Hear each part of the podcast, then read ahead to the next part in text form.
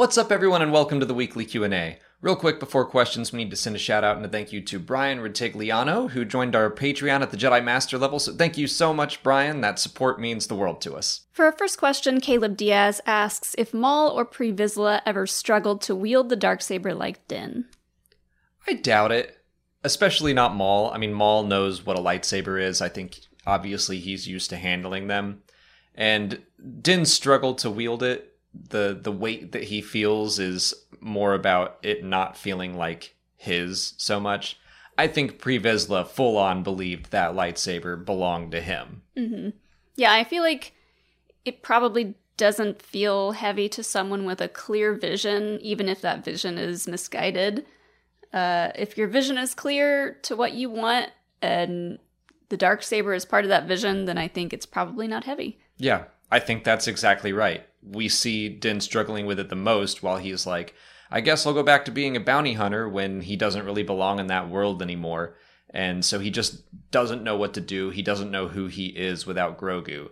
So that's why it's feeling so heavy. I think we're still going to see it uh, with some weight in The Mandalorian season three. I think he's going to feel that weight until he more fully accepts that maybe he can be a leader for the Mandalorian people instead of just a loner off on his own. Yeah, and it could also have something to do with just how he feels about his place as a Mandalorian in general. You know, he's taken the helmet off in front of people and he's probably questioning questioning a lot of things. So a lot of that is not just the responsibility of wielding it, but his own struggles with who he is. Alex Ward wants to know if we could see Qui Gon's ghost visiting Vader in the Kenobi series. That's something interesting I hadn't considered, and I do think that that's possible. I mean, we hear Qui Gon's screams when Anakin is slaughtering the Tusken Raiders, so maybe Anakin heard that too. Um, maybe Qui Gon has kind of poked around to see what Anakin's up to every once in a while, even if Anakin didn't know it. So I don't know. That that'd be interesting if Qui Gon like Anakin's almost father figure from the Phantom Menace if he appeared to try to offer some guidance. I I kind of feel like it won't happen, but I think it's possible. Yeah, I'm curious to know if some part of Qui Gon feels responsible for all of this because he was the one that really wanted. That was his dying wish is to train for Obi Wan to train Anakin. Um, I don't think that's the case. I think we're probably if we see him at all, I think we're only going to see him speaking with Obi-Wan because he probably knows deep down that this is Obi-Wan's journey. It's more about him than Vader. Right. I mean, yeah, the series is called Obi-Wan Kenobi, so I, I think that we'll definitely. I mean, I'm just fingers crossed that Qui Gon is in this story and we see him speaking to Obi Wan. Um, but it would be really interesting to see him also trying to reach out to Anakin. Uh, it, it I, I don't know something about it. I'm like I don't think that'll happen, but I like the idea. Ice Phoenix 2 asks which upcoming Star Wars books we are most excited for. I think that I'm still just riding that High Republic high. I'm I'm really excited for Phase 2 to begin. I'm bummed that it's so far off. Um, Brotherhood sounds really cool in the more immediate future uh, seeing just the immediate aftermath of Attack of the Clones in the very early days of the Clone Wars. Uh, that's very appealing to me, especially you know with all the hype around Obi Wan Kenobi leading into that. Yeah, I we got that excerpt from Shadows of the Sith, mm-hmm. and that I that got a lot of people hyped, including me. Uh, that's probably the one right now that I'm looking the most forward to uh, Queen's Hope is another one that I'm interested in reading. I'm surprised we got the excerpt from Shadow of the Sith so early. Like, we haven't seen any excerpts from Brotherhood, I don't think, yet. And that one's coming out sooner. Yeah. Uh, I think Shadow of the Sith is out in like July. Um, but I think they're just building hype for it. And yeah, that excerpt was really good. And that's part of the reason I chose uh, this question, was because I thought uh, we'd want to talk about it a little bit. Um, but I, I, yeah, I don't know if we want to spoil things for anyone who hasn't read it yet, but I don't know. It's been out for a week. It's yeah. cool to see Anakin and, and Luke even a little bit. together. Yeah, just the stuff that happens in the because I got yelled at for spoiling it when I tweeted about it. So, but it's just it, it's really exciting. Go read the excerpt. Uh, it's you know I didn't think I would be excited to get more Luke so soon, but because of how how it's kind of connecting to sequel trilogy stuff, he's on Exegol. Uh, I'm I'm really excited to see where all that goes. Yeah, I think it's going to be a good bridge uh, between the originals and the sequels. And I've already seen people whining about like, oh, they're going to use a book to try to fix the the movies. And it's like, well, welcome to Star Wars. Like they've been doing this since the '80s. Yeah, and I wouldn't say trying to fix Right. it. It's just making connections. But yeah, they're just embellishing the era, which I do think it could use some embellishment. But yeah, that's to some people they're they're claiming that oh they're trying to fix things, and it's like that's always how Star Wars has operated since Star Wars put books out.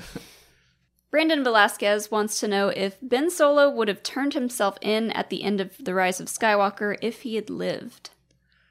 I don't know. And that was kind of one of the reasons I really, really wanted to see him survive, is because I wanted to see what ideas they had, because that is a very difficult question. Like, oh, does Ben just show up on Ajan Kloss and start partying with everyone else? No. Like that that's not how that would work. So I wanted to see what they would have done. I think that exile probably makes the most sense. Like he goes off somewhere on his own to hopefully help the galaxy into tone, but I don't know. I don't know what he would have done. Yeah, I I- like who would they have turned him into exactly? Right. Like is the New Republic still gone? Go to Jedi jail. Yeah. Who and who could really hold him? It's like the government is blown up. You just took down the first order, probably. So like who who does he turn himself into? What did they do with him, a very powerful force user? I mean, mm-hmm. I'm sure that he would have just agreed to stay locked up or whatever.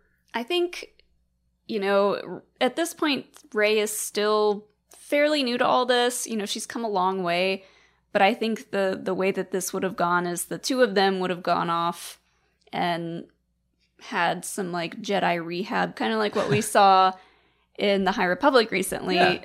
They could they have a lot that they could teach each other, and you know, this would by no means be Rey becoming a, a teacher to him it would just be like a little little vacation for I mean, the two of no, them. I like what you're saying with the kind of the rehabilitation of getting back into the light side and giving into your giving yourself into the force, like we see with Orla and Elzar Mann. Mhm. I think that would have been interesting, but it's like, would the galaxy have stood for that? Probably not. That wouldn't promote a lot of trust in the new Jedi, whatever they were going to be. Is that oh, they immediately like made out and ran off to some other planet to hide? Like, Well, the galaxy still doesn't know that much about the Jedi at this point, and probably don't know much about Rey either. Even if, or if she even exists, would the rest of the galaxy know that she had a huge part in saving everyone's butts? I don't know, but romantic relationship aside with those two, I think, yeah, like a little rehab session somewhere far away at like a temple or something would do both of them pretty well after such a traumatic experience. Yeah. Like I said, there's I don't know that there is a good answer for it. It's just something that I wanted to see them attempt. Will S asks when our dream time would be to bring Fallen Order characters into live action. Figured we'd talk about this since we're in the middle of your Fallen Order playthrough. I I don't think that they should be pulled into live action until after all of the Fallen Order games are told. Well, specifically if they continue to be about Cal Kestis. Yeah, I agree. I was going to say yesterday for my answer because I feel like that just already needed to happen. but that's just cuz I'm I'm in it right now. Uh, and I just met Merrin, so I want her in everything. Um I don't know. It it's hard to say when I specifically want to see them come into live action because I don't know what kind of story I would want to see from them yet. Yeah, that's also a tough thing. Like, where do you put them in the story? Um, because they shouldn't be around during the original trilogy. Like I'm kind of hoping that again, if they continue to follow Cal, that Cal and Cere and company go off into the unknown regions to look up stuff about the Zeffo or something, uh, and then they can return after the Galactic Civil War. So I guess bringing them in sometime during the Mandalorian and all that. Um, but even then, I I don't know how much sense that makes. Yeah, it would probably be some case where it's a brand new story that I don't know about yet that would then fit perfectly with those characters. But as of right now, I can't really say that there is a specific time and place in the timeline that I want to see them in live action. I think that they would do well to keep to stay in the video games, maybe in something animated would be really cool. Uh, but yeah, I don't. I just don't know yet. It's I, I want it to happen in live action somehow. Just and I think that they specifically cast actors and modeled them after those actors on purpose for the chance to bring them into live action. Um, but I, I always want that. I want the video game creators, the people who made this character, to tell their story with Cal first and wrap that up. And then if there's room to pull him into other stories, yeah, go nuts. But I, I want to give all of the video game writers first crack at it because their Cal is theirs, and I feel like they deserve it. Today's video is brought to you by Manscaped and their all new Ultra Premium Shower Collection. This all in one hygiene skin and hair bundle is designed to upgrade the everyday man's shower routine from head to toe. Save big by going to manscaped.com for 20% off plus free shipping with the code Star Wars. The collection comes with body wash, 2 in 1 shampoo and conditioner, deodorant, moisturizing spray, lip balm, and an electric trimmer for nose and ears hair. I just turned 35, and honestly, for whatever reason, ever since I hit 30, hair just started exploding out of my nose and ears, so the trimmer's been great. But Manscaped sent us all the products. I've been using them for a couple weeks now, and I like them a lot. They feel good, and I don't have a sense of smell. I'm anosmic, but Molly tells me they smell good. And I'm finally using moisturizer, which she's been trying to get me to do for forever. It feels good to take care of yourself, you know? Get 20% off plus free shipping with the code Star Wars at manscaped.com. That's 20% off plus free shipping with the code Star Wars at manscaped.com. But now, back to questions. On to YouTube questions. Son of Cardosk asks what Wedge's reaction to Snap's death was in The Rise of Skywalker. I see this question a lot, so I figured well, let's address it, I guess. We'll never because... know because they couldn't afford uh, an extra scene with him, I guess. Well, you can see Wedge in the background on Ajan Kloss. Like, I don't think he gets another close up other than the one in the Falcon. Um, but he is in the background and he looks fine. And so he's not, it, it doesn't look like he's mourning or anything. And, you know, that's just one of those production things where I don't think people making the rise of Skywalker knew that connection that Wedge is basically Snap's father at that point. He stepfather. Um, but they have a good relationship, and yeah, it makes that a little worse knowing that Wedge shows up right after Snap dies at the Battle of Exegol. It's almost like he hopped in the ship right after that happened to avenge his stepson. yeah, I know that's not the case. Yeah, that's how we can look at it. Um, and and a lot of their especially adult relationship was written after the rise of skywalker was written. It came out before the rise of skywalker look at this book, books but... fixing movies again. Well this book is like just uh, it's a great book. I really really liked it. But yeah it's adding some complications that the movies don't address because how could they? Um, but yeah it's just one of those we have to assume that obviously wedge was devastated. We didn't see it but yeah, he was. Or what if he didn't know? He didn't realize and no one had told him yet. Yeah, that's true. We, he might just not have found that out yet. That's my head canon because obviously like something happened in communication maybe like he filmed his stuff before they decided they were going to kill snap and they just didn't get a reaction from from wedge uh, while they had him on set but i'm just going to tell myself that he didn't know just just yet and that that makes it even more sad i mean i don't think that the filmmakers a knew about that relationship i also don't think it makes a whole lot of sense in the film to address it because yeah. not many people watching the rise of skywalker are going to know that wait Wedge is that guy's A stepfather. very small percentage of people would have known. Yeah, so like this is a fun question for us to try to wrap our heads around after the fact, but most people have no idea. So it doesn't make sense for Wedge to show up and be like, "My stepson, no." Jedi Spartan 38 wants to know if seeing Cody or Rex is more likely in the Kenobi series. I think it's got to be Cody.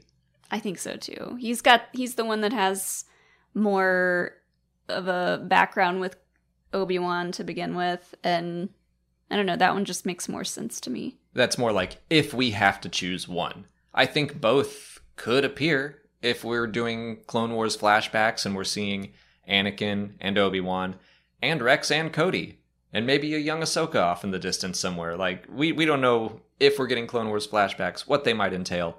But yeah, I think both are possible. If I could only choose one, you have to go Cody, I think, because exactly what you just said. Yeah, they they've got a history together.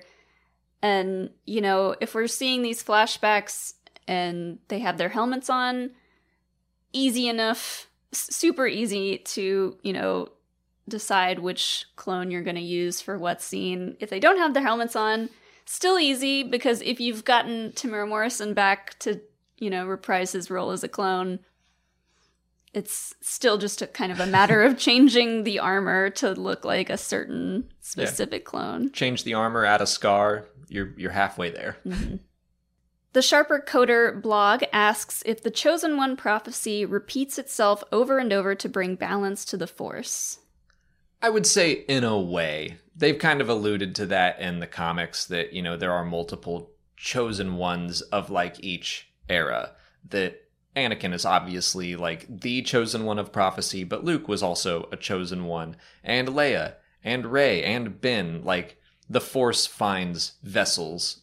The cosmic force, I should say, finds vessels for uh, its uses. I do think that Anakin is the chosen one of prophecy because George Lucas said so. Like, he was the one to fulfill the prophecy that brought balance to the Force, A, and destroyed the Sith, which destroying the Sith seems to have stuck, for Yeah. now at least.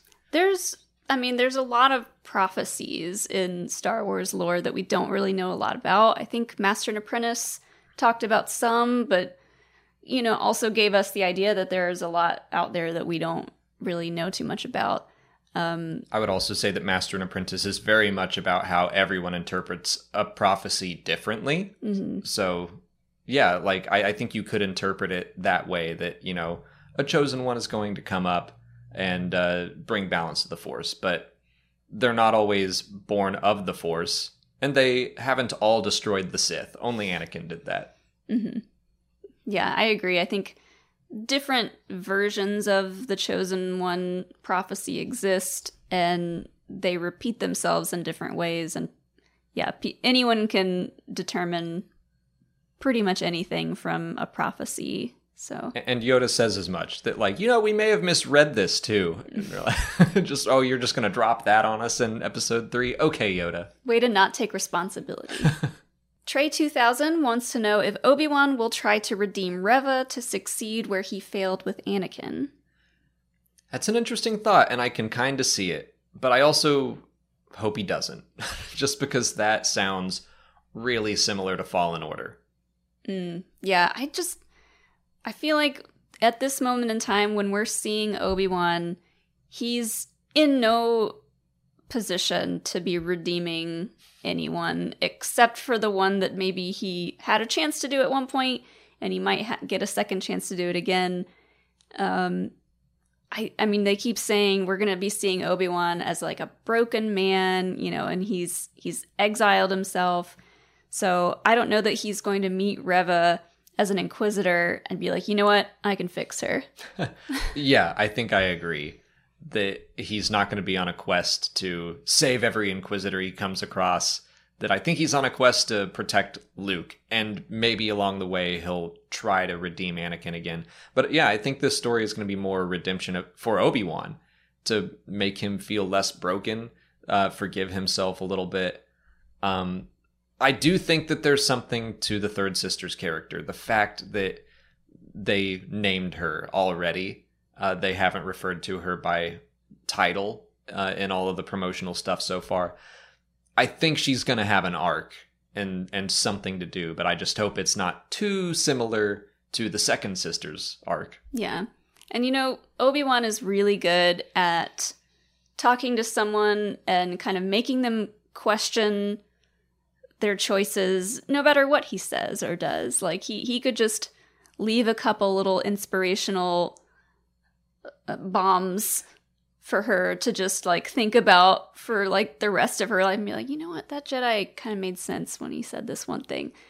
And he, with, with, without even realizing it, I think he probably could inspire her to, you know, think maybe what I'm doing is not the right thing to do uh, just by being Obi Wan.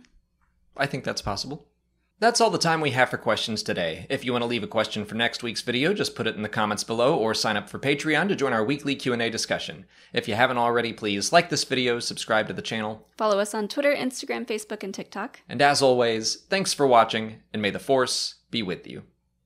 Has the winter season taken a toll on your tile, upholstery, carpet? Call Cyclone Cleaners 570 726 6200. For all your carpet, upholstery, and ceramic tile cleaning needs, it's Cyclone Cleaners, also offering odor treatment and soil and stain guard. Choose the only cleaning company that supplies the water to clean your home and disposes of it when they are finished. Call Cyclone Cleaners to schedule your cleaning today. 570 726 6200.